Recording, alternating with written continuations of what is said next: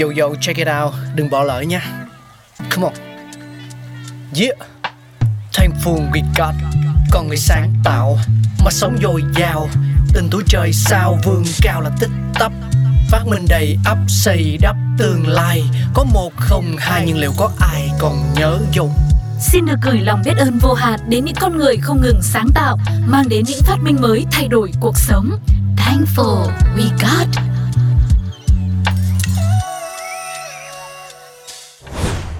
Máy bán hàng tự động được coi hình ảnh gắn liền với Nhật Bản. Nhưng liệu xứ sở hoa anh đào có phải quê hương của nó hay không? Máy bán hàng tự động ngày nay đã không còn xa lạ với người dân trên khắp thế giới. Khó có thể phủ nhận sự tiện lợi mà chiếc máy này mang lại. Có nhiều người cho rằng Nhật Bản chính là quốc gia quê hương của những chiếc máy này, thế nhưng sự thật lại không phải như vậy đâu. Và ít ai biết được rằng chiếc máy bán hàng tự động đầu tiên đã ra đời cách đây khoảng 2.000 năm về trước vào thế kỷ đầu tiên sau công nguyên. Quay ngược trở về quá khứ vào thế kỷ thứ nhất, ở Ai Cập, khi bạn đưa đồng xu vào trong máy, bạn sẽ nhận được không phải là nước giải khát mà là nước thánh để tẩy trần linh hồn.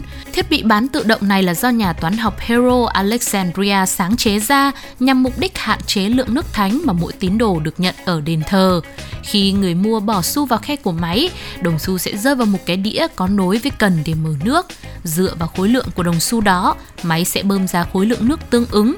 Chiếc đĩa này đã được thiết kế nghiêng để đồng xu có thể trượt từ từ xuống để cần mở nước không chịu tác động lực của đồng xu và đóng van xả nước thánh lại.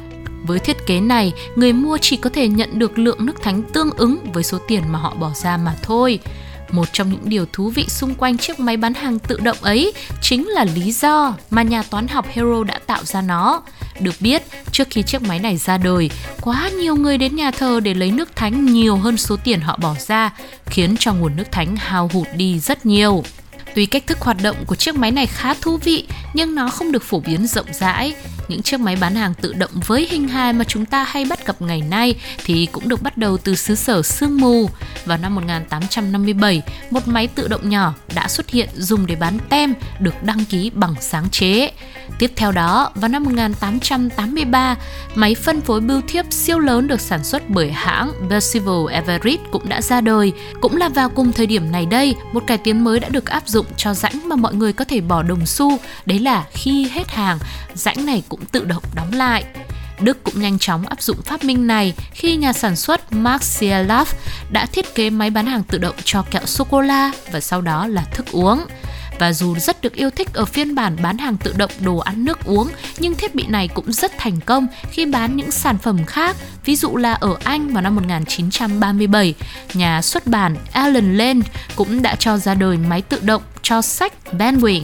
Ông đặt tên cho mấy chiếc máy này là Benwin Cupator và chúng bán cực kỳ chạy ở các trạm xe. Rồi số phận của máy bán hàng tự động thực sự trở nên rực rỡ nhất khi đến với xứ sở mặt trời mọc. Cho đến hiện tại, vẫn có đến hơn 5,5 triệu chiếc máy bán hàng tự động đang vận hành liên tục ở Nhật Bản. Với Nhật Bản, sử dụng máy bán hàng tự động đã trở thành một nét văn hóa.